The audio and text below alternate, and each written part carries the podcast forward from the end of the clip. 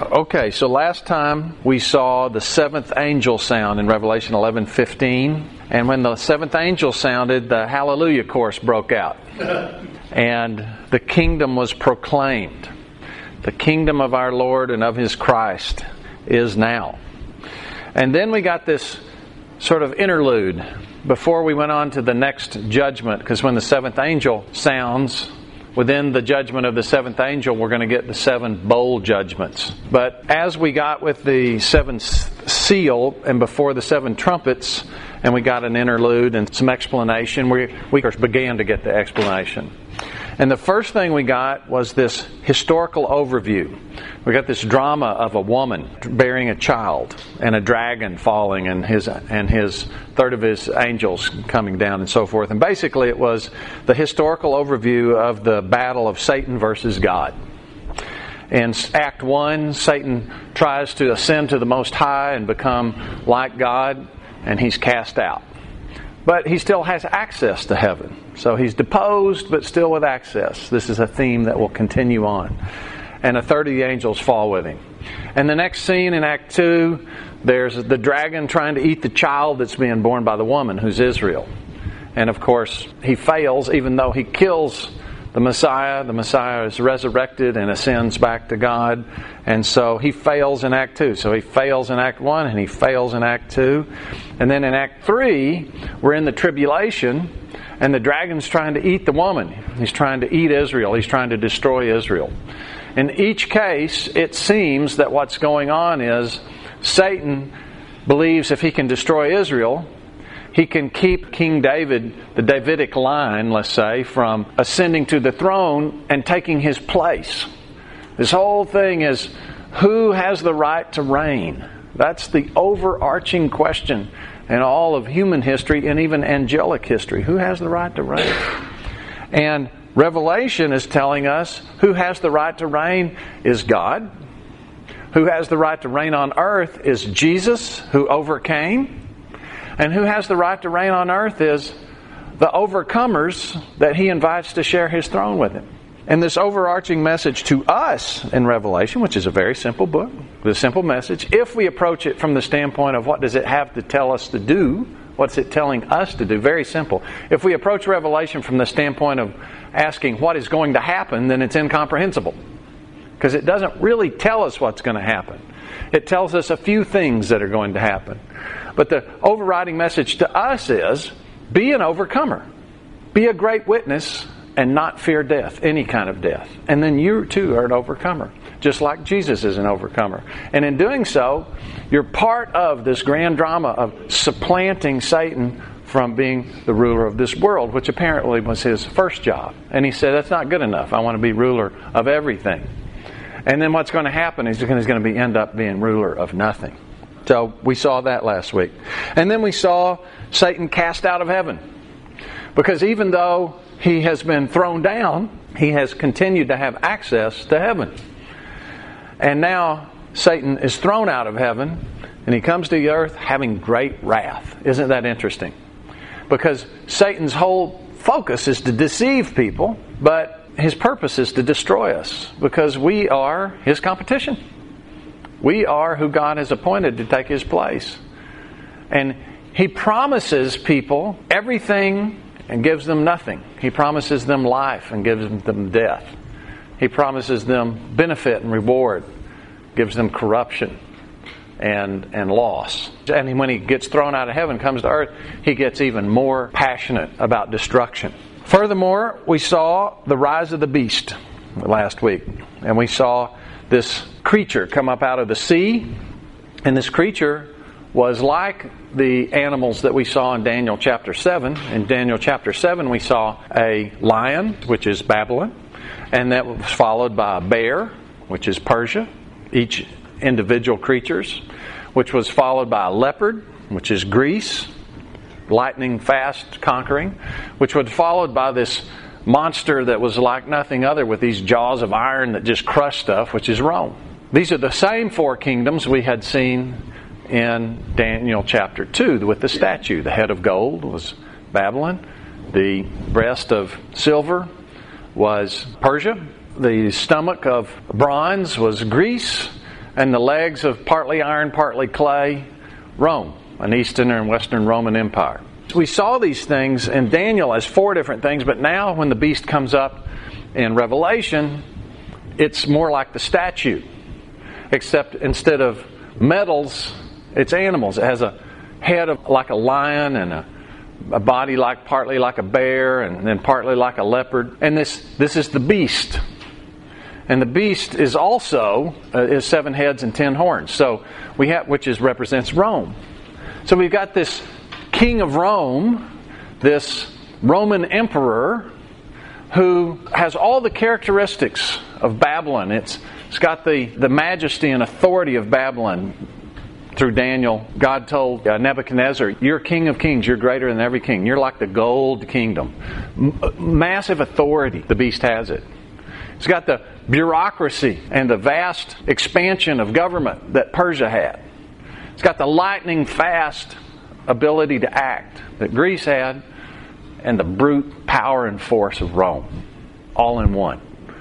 And the last thing we saw last week was the beast had as a number. The number means more than this, but it's important to note that the number is the number of a man because everything we learn about the beast, you couldn't really tell for sure if it's a man, but it will be. It'll be a man. However, the beast in Revelation 11:7 came out of the bottomless pit. We're going to see in future lessons that the beast is said to be him who was and is not and is to come. And we saw last week we have an unholy trinity. We've got the dragon, the dragon man, and the false prophet, just like the Father, the Son, and the Holy Spirit. And so we got the dragon, the dragon man, and the false prophet. And this beast ascends out of the bottomless pit. And he was and is not and is to come. It's really fascinating. I asked myself, what is that? One thought I came up with is it might be one of those mighty men of old talked about in Genesis. You know, where the angels interacted with women and created these mighty men. And then in Jude, it tells us that these angels left their proper domain and were put in the bottomless pit because they had broken the rules. I wonder if these Titan people, if these kind of mighty people were put in the bottomless pit. One of them's let out, sort of like Elijah and Enoch, or Moses and Elijah, whichever it is, the two witnesses. Wouldn't that be interesting? So you would have this was, is not, because they're in the bottomless pit, and then let out to be again. And it's a man and a demon, partly angelic. That would be an interesting outcome. I don't want to be around that person. But that could be what's going on. We saw in Revelation 13 that the beast derives power from Satan. We'll see in Revelation 16 demons come out of the mouth of the beast. So there's a very direct demonic influence that's going on with the beast. But one of the big questions that surrounds this beast is where does he come from? Course, we know he comes from the bottomless pit, so there's definitely a demonic influence there. Uh, Dr. Anderson has an interesting observation from Micah. Let's just turn there real quick. Micah 5 5. Micah 5 5 says, And this one shall be peace. When the Assyrian comes into our land, and when he treads in our palaces, then we will raise against him seven shepherds and eight princely men. Dr. Anderson believes that this verse is telling us the beast will be an Assyrian. Assyria is an ancient empire that mainly constitutes modern Iraq and some parts of Iran and some other places around uh, in the vicinity, but it's mainly modern Iraq. If you want to look from the perspective of could this be on the verge, could we be on the verge of these things happening, I would tell you yes. Of course, the people in 70 AD, when Rome came in and destroyed Jerusalem, could have looked at that and said, This is on the verge of happening too. So this certainly is always imminent. But today we have the rise of Iraq. We have the rise of ISIS. We have the rise of Islam. Islam has a very deliberate strategy to take over the world. We will see that one of the things that the martyrs have happened to them is they're beheaded. A lot of people speculated when I was younger about why would beheading ever come back. Well, here it is. It's back. We also see the rise of technology. They already have the ability to put a chip in your hand so you can just wave it under the wand at the grocery store and buy and sell. You can easily see a government coming in and saying, you know, all of our drug problems come about because of cash. So we're going to eliminate cash so we can track all this activity because your safety's at stake. Peace and safety, they say. And then destruction will come. So, it, yes, we absolutely could see these things happening. Uh, of course, when they saw World War II happen and the rise of Hitler, and Hitler had a very definitive program to have a thousand year reign and to have world domination, uh, people look at that and said, yeah, maybe this is it, and for good reason. So just because it looks like it could be happening doesn't mean it's happening, but it might. The Bible uses the term birth pangs. All creation groans and wants redemption. And birth pangs, as most of you know, I think, get closer and closer together, and then the birth comes, get more and more severe. So we don't know if we're in a birth pang or whether we're on the verge. What we do know is that the outcome is certain. So today, we'll look at chapter 14 and then I looked, and behold, a lamb standing on Mount Zion, and with him 144,000 having his father's name written on their foreheads. And I heard a voice from heaven like the voice of many waters, and like the voice of a loud thunder. And I heard the sound of harpists playing their harps. They sang, as it were, a new song before the throne, before the four living creatures and the elders. And no one could learn that song except the 144,000 who were redeemed from the earth. These are the ones who were not defiled with women, for they are virgins. These are the ones who follow the Lamb wherever he goes. These were redeemed from among men, being firstfruits to God and to the Lamb, and in their mouth was found no deceit, for they were without fault before the throne of God. Now, I'm going to start here with an admission that the last time we saw harps, and I did Revelation 5 8, I said, there's absolutely no place in the Bible where people are sitting around mindlessly playing harps. And this is the only place in Revelation where there's a harp. I was wrong. It was the only place in Revelation where the word harp appears, but I did not put in my search engine harps and harpists. And so, my mistake, there are actually harps and harpists, and here they are. And literally, what this says is I heard the sound of harpists harping their harps. Is actually is actually what the Greek word says. And so I was wrong. I'm sorry I missed that. However, the point remains because they're singing a song. So every place we will see harps, it's an accompaniment to music. It's not mindless staring off into space and strumming, which is the Greek notion. So I missed that. But we have these harpists, and what are they doing? Well, we start here with a lamb standing on Mount Zion with the 144,000. Now, we saw the 144,000 in Revelation 7 that were chosen, 12,000 from each tribe. And here they are now standing on Mount Zion. Mount Zion is, in the Old Testament, the place of the city of David. You can go to Israel today and go to Jerusalem, and they've rediscovered the city of David, and it's just kind of across the street from the Temple Mount. So that's Mount Zion. And it's a symbol of Jewish authority.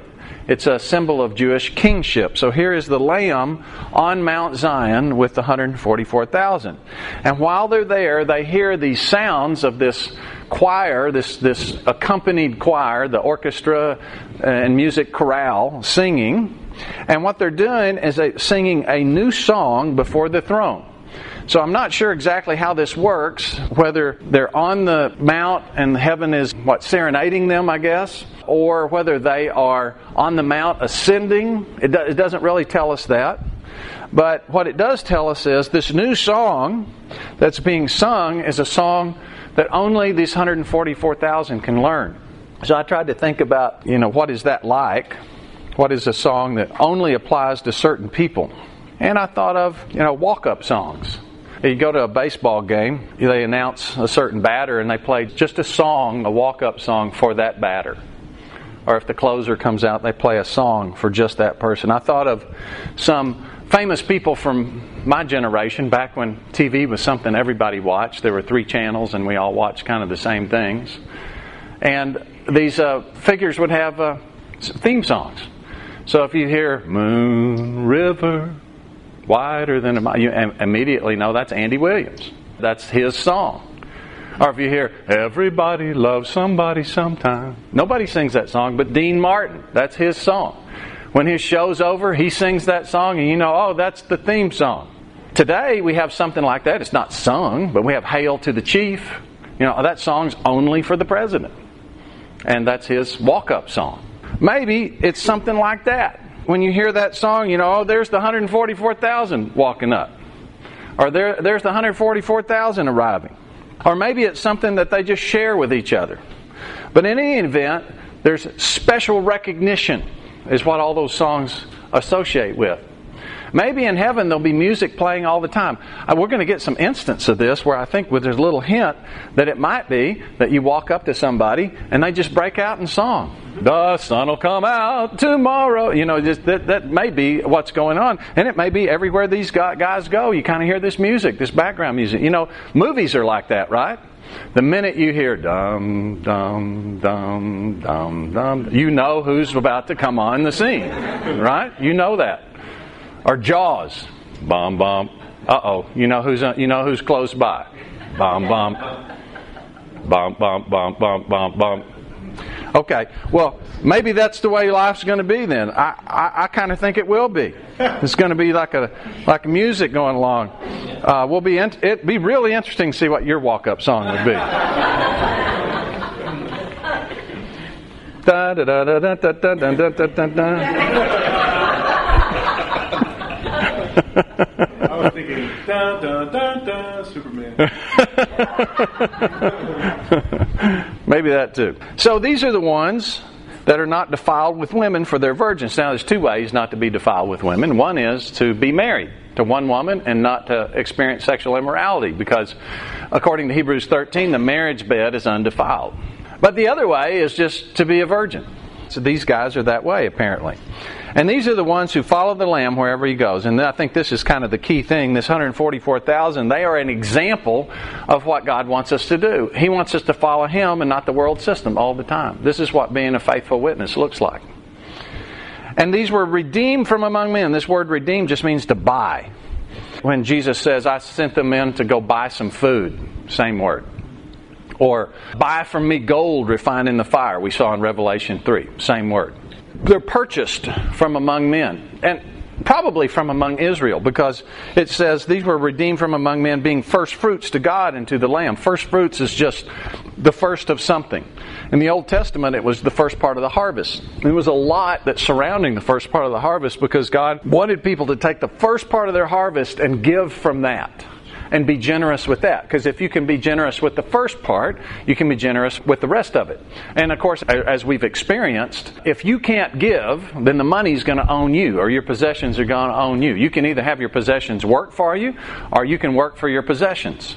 And the, one of the key things to keep your possessions from owning you is to give. Also, first fruits is just first of other things. The Holy Spirit's called first fruit. It's a first installment on this new life that God has given us. Jesus is called the first fruit because he was the first one to be resurrected. And Paul calls his first converts in an area first fruits. So these are first of some kind. Perhaps they're the first ones to become redeemed believers in this tribulation period. That could be it. Perhaps they're the first ones in Israel to really get it and start being faithful witnesses. Don't know what that is exactly, but we do know that being someone who follows the Lamb wherever he goes, and that, and then this next verse, and then their mouth was found no deceit, for they're without fault before the throne of God. This is a good thing. And of course, you know that when we're justified, we're without fault before the throne of God from the standpoint of being in His family just because of Jesus. So that's not at issue.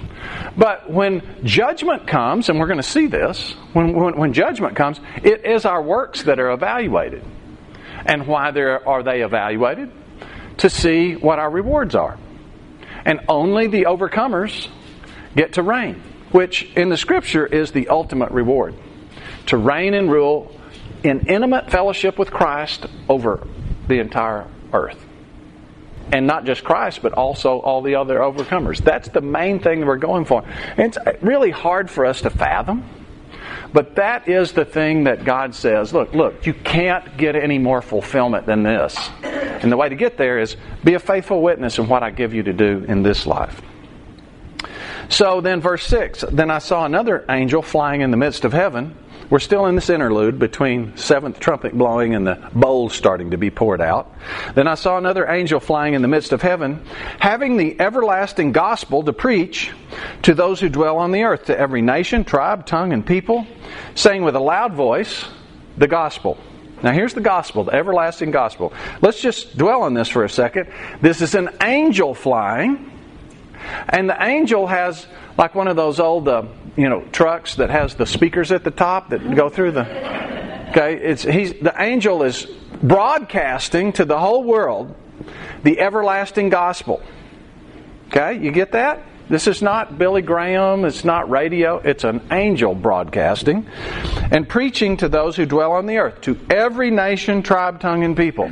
And here's the everlasting gospel Fear God and give glory to Him, for the hour of His judgment has come, and worship Him who made heaven and earth, the sea, and springs of water. That's the everlasting gospel.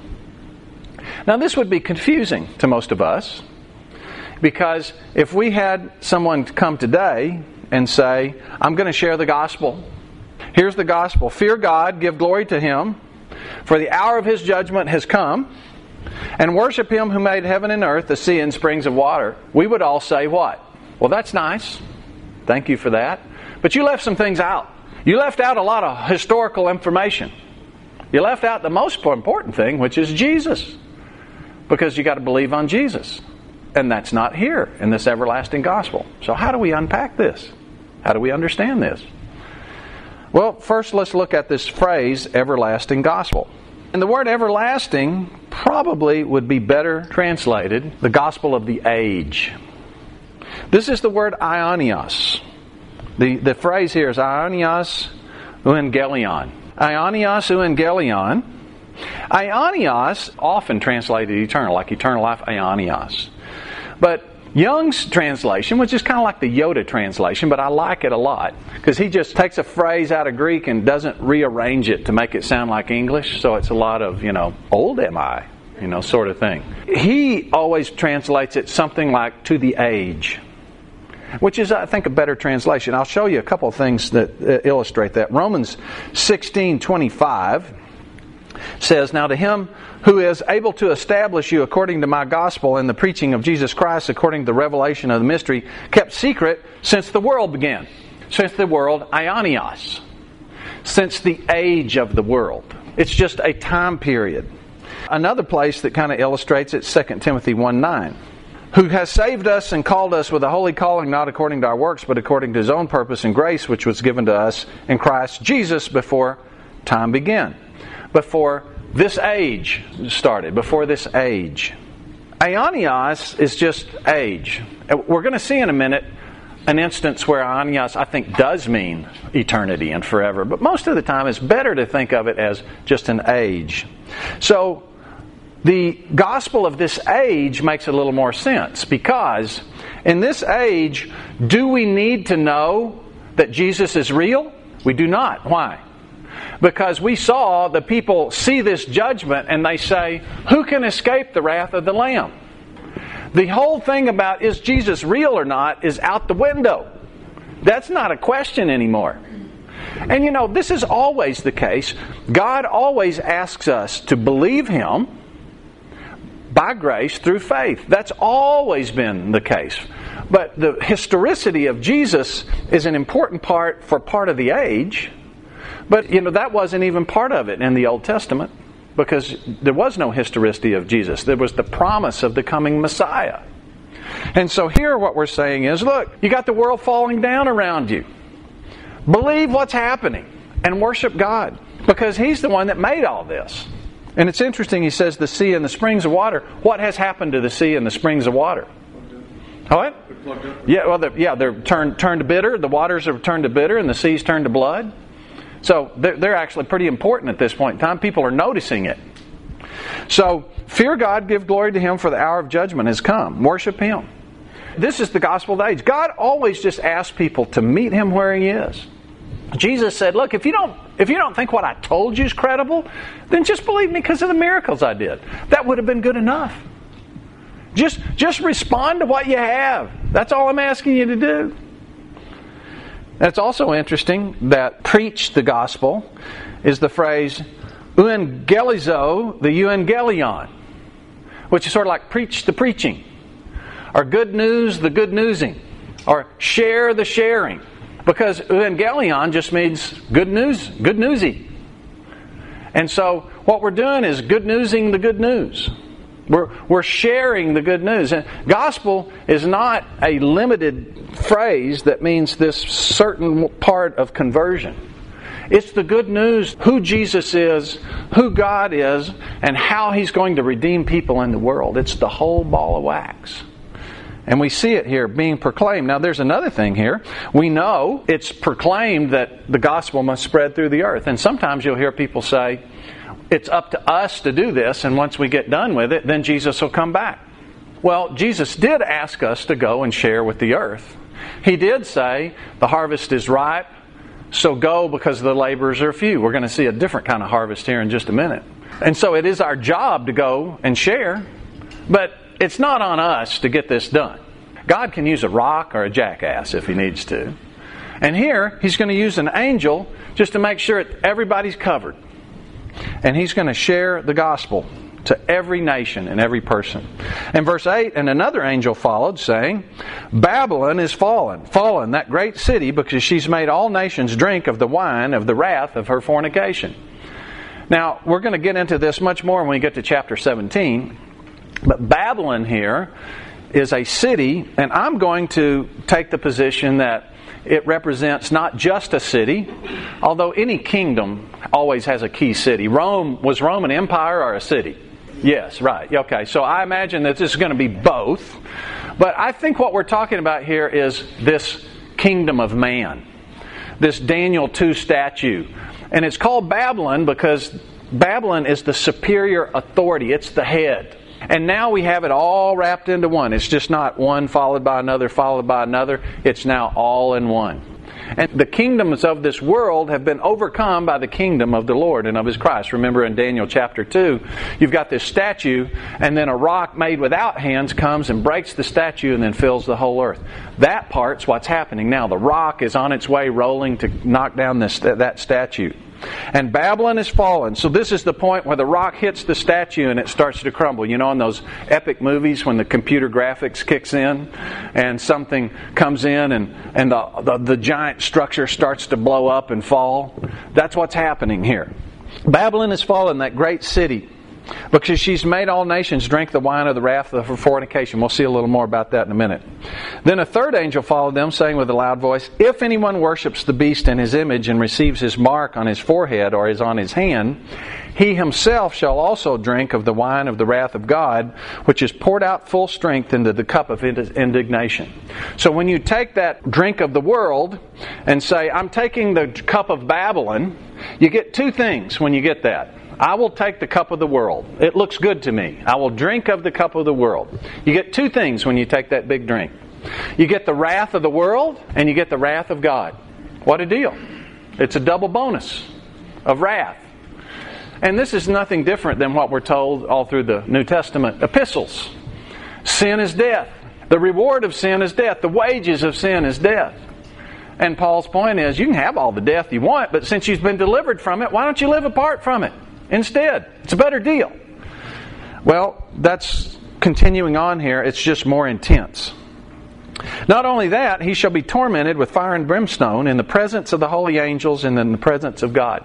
So if someone takes to the mark of the beast, part of the indignation and wrath they get is to be tormented with fire and brimstone. Where? In the center of the earth? Is that what it says? No. Where? In hell? Is that what it says? It doesn't say that. It says, in the presence of the holy angels and the presence of the Lamb. Now, let me just skip over real quick to Revelation 22 14 here. Because when we get to the new city and the new heaven and the new earth, all things are made new. It says, Blessed are those who do his commandments, that they may have the right to the tree of life and may enter through the gates into the city. So, some people get to go in the city. As a matter of fact, we're going to see the kings of the nations bring their glory into the city. But outside the city, in the new earth, are dogs and sorcerers and sexually immoral and murderers and idolaters and whoever loves and practices a lie. Living outside the city but don't get to go in the city, in the new earth. I don't know who that is, but it could be that it's the people who took the mark of the beast. And they're living in the new earth and living in the presence of the light of the Lamb that's so bright you don't even need the sun might be the lake of fire for them. And that might be the wrath of indignation in the presence of the holy angels, in the presence of the Lamb. It could be something else. But what's for sure is when those guys under the altar say, How long are you going to wait before you avenge our deaths? And God says, Just hang on a little longer. What is for sure is that's going to take place. There is a consequence for injustice. Verse 11, and the smoke of their torment ascends, aionios, aionios, to the age of the age. When you see forever and ever to the age of the age, I think then you're pretty confident means forever. It doesn't show up that often. Any other time, it means to the age, and you got to think, what age are we talking about here? Which age? When you see to the age of the age, I think you're talking about all future ages. And in this case, the torment is going to go for all future ages.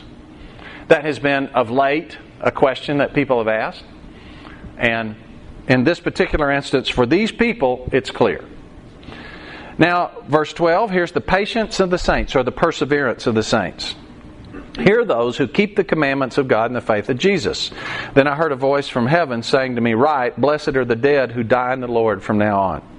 Yes, says the Spirit, that they may rest from their labors and their works follow them. So here's the perseverance of the saints. Don't fear death.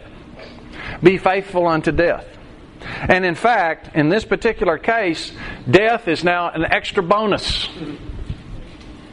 In the early church, they had a problem. People were trying to get arrested and thrown into the Colosseum to be eaten by the animals. They understood this. They knew that if you died faithfully, you would get the max reward. That this teaching wasn't diluted at that point in time. It's since been kind of muddled up. And the church leaders had to go to people and say, no, no, no. No, that's not the way this works. You're not supposed to try to get killed. You're supposed to live faithfully. And if that happens to you, it's okay. But to live is Christ, to die is gain. So the, the dying parts, God will chooses.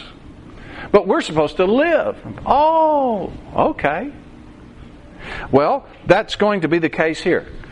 To live is Christ, to die is gain. And here, special benefit if you die in this era for your faith. Be a great witness, be faithful unto death. Then I looked, and behold, a white cloud, and on the clouds sat one like the Son of Man, having on his head a golden crown, and in his hand a sharp sickle. We're going to see a different kind of harvest here. He told us, The fields are white, labors are few, go into the harvest. And he's talking about harvesting souls for Christ. Well, now we're going to have a different kind of harvest.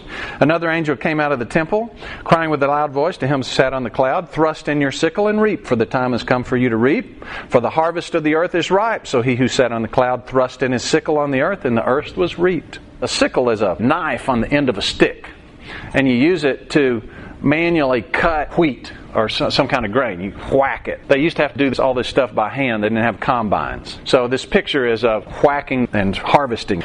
So then, verse 17 then another angel came out of the temple which is in heaven. He also had a sharp sickle. And another angel came out from the altar who had power over fire, and he cried out with a loud cry to him who had the sharp sickle, saying, Thrust in your sharp sickle and gathered the clusters of the vine of the earth, for her grapes are fully ripe. So now we're going in and we're harvesting grapes, because the grapes are ready to pick.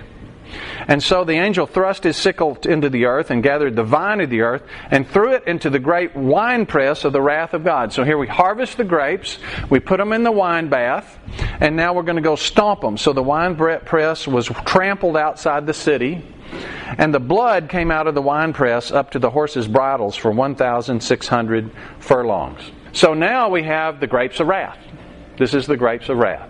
we have these grapes harvested and then they're they're mashed and the result is this massive amount of blood. Now, nobody's confident exactly what this is talking about, but being an engineer, I did the calculation to see how feasible this was. And so if you look at how many pints of blood each person has, and then calculate 180 miles, which is what this furlongs is, and the height of a horse and 50 feet wide, which would be kind of like a river, it takes about 20 million people to create that much blood. Which is kind of interesting because that's only 10% of what some people translate Revelation 9:16 to mean myriad of myriads that come to this battle. So if 10% of them have their blood flow in one place, that would create a river this size. So, yes, it's very feasible to be literal. So, now, very quickly, chapter 15 is real short. Then I saw another sign in heaven, great and marvelous, seven angels having the seven last plagues, for in them the wrath of God is complete. We got the seventh trumpet, is where we're at. And in the seventh trumpet, the seven bowls get poured out. And so, what's about to happen, what we're going to start next time, is the seven bowls getting poured out. And in this, the wrath of God is complete. We'll come back to that to finish. And I saw something like a sea of glass mingled with fire, and those who have the victory over the beast. Victory, what word? Nikao, yes. And over his image, over his mark, over the number of his name. Standing in the sea of glass, having harps of God. And they sing the song again. No, no mindless harps. They're singing the song of Moses. And if you look at the Song of Moses, it's very interesting. If you want to look it up, you can. It's Exodus 15.1. And it says, We won! God drowned all the Egyptians and we won. But then they also sing the Song of the Lamb, which is a new song, and it's great and marvelous are your works, Lord God Almighty, just and true all your ways, O King of the saints, who shall not fear you, O Lord, and glorify your name, for you alone are holy. All nations shall come and worship before you, for your judgments have been manifested. You finally did it. You, no longer are you just promising that, that justice will be done, you're doing justice. That's the song of the Lamb. So they're singing those two songs. Justice has been done, we won. And verse 5 After all these things I looked, and behold, the temple of the tabernacle the testimony in heaven was open. And out of the temple came the seven angels having the seven plagues. So it's like a ceremony. I saw the doors open, and these angels come marching out. And they're clothed in pure bright linen, having the chest girded with golden bands. So they're in their dress uniform. And then one of the four living creatures gave to the seven angels seven golden bowls, just like in a ceremony. They come up, the angels are standing there at attention. They come and hand them the bowl. They take the bowl because they're ready to go do their thing. And the seven golden bowls are full of the wrath of God who lives forever and ever. The temple was filled with smoke from the glory of God and from his power. No one was able to enter the temple till the seven plagues of the seven angels were completed. So it's just like a place you can't go into for a while. Well, the wrath of God. Of course, we know a lot of people say the Old Testament was when God was mad, and the New Testament was when he was happy. The Old Testament was God was ticked off and, and kind of uh, went and killed people.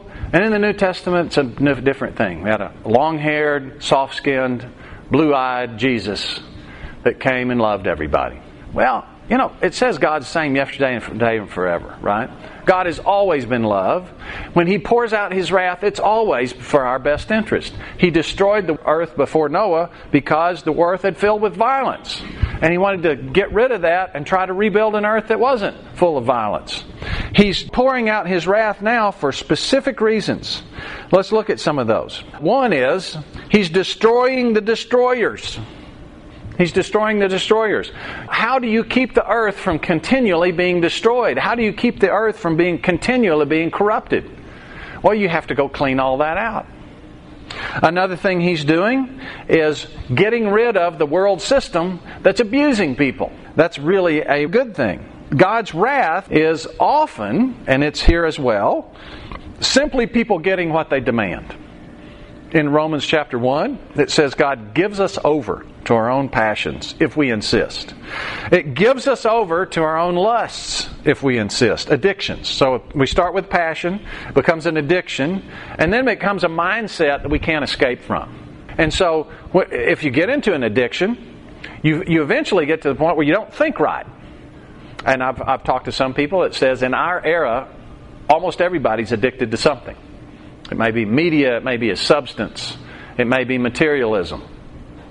And so to get out of that, you got to renew your mind.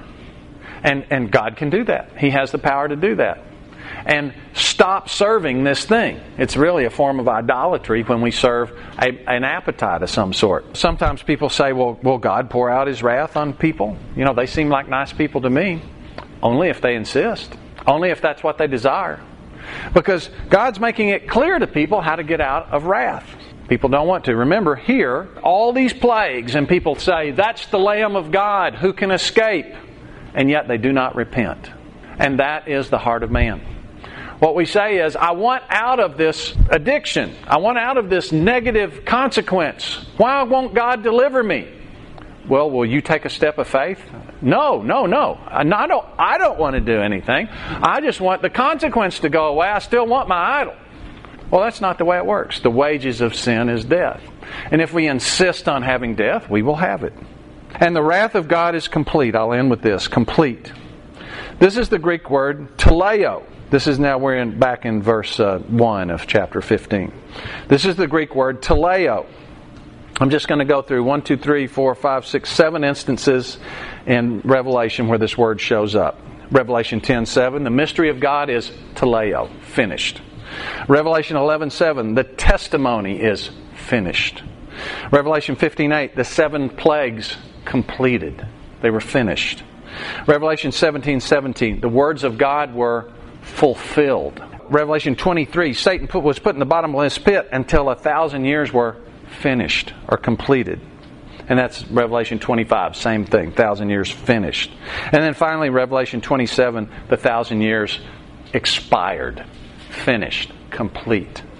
So the wrath of God is going to be finished. Will God's wrath go away? Yes. There will be a time when God is wrathful no more. And when will that be? When His wrath is finished, when it's done its job. Because what we're headed for is to see a new heaven and a new earth in which righteousness reigns.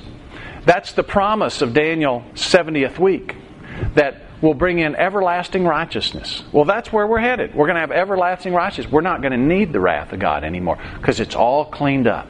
When we get there, remind me, I'll show you this. We're going to see that people are going to walk along, see Satan on the side of the road, and say, Isn't that the guy that used to create all kinds of trouble for us? Look how low he's fallen. I think that maybe is going to be Satan's biggest torment. Is that he who viewed himself as the king of all things is just going to be a miserly beggar that just can't uh, affect anything. Awesome, huh? Let's pray. Thanks, God, for your grace and for your wrath. That you will come in and clean out all things that destroy, all things that corrupt, all things that murder, all lies and deceit, and you're going to eliminate all that and bring in a world where righteousness reigns. We can't wait for that, Lord. Meanwhile, please give us the faith and courage to be great witnesses unto death. We want to be of those that you pick and say, Come reign with me. Because we know our teleo, our fulfillment is born in that, is vested in that, because you have made us to do that. And when we learn to serve, learn to obey so that we can be faithful, then in your in your work, you've promised us you're going to give us this greater work. This, if we're faithful in small things, you'll give us great things.